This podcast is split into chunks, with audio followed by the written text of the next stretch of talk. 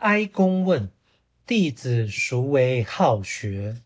孔子对曰：“有颜回者好学，不迁怒，不贰过，不幸短命死矣。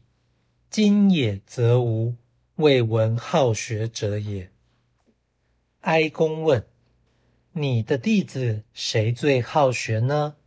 孔子回答：“颜渊这个弟子最为好学，他不归咎别人。”不重复犯错，但不幸已经短命死了啊！如今没有这种人了，没听说有好学的人啊。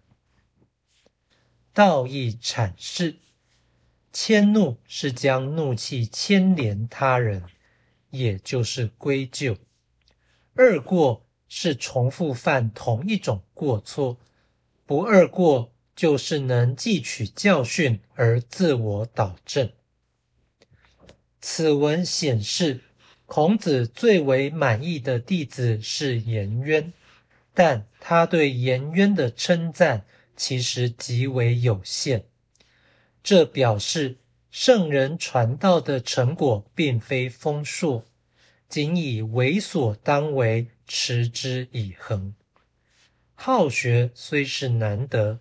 但不是聪明，而不迁怒、不贰过，主要也是道德表现。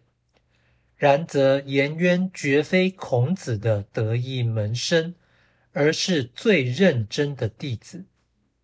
求道即是求知，好学者未必是有识者，而仅以好学为标准，符合者。竟然仍寥寥可数，可见孔子之学并无传人。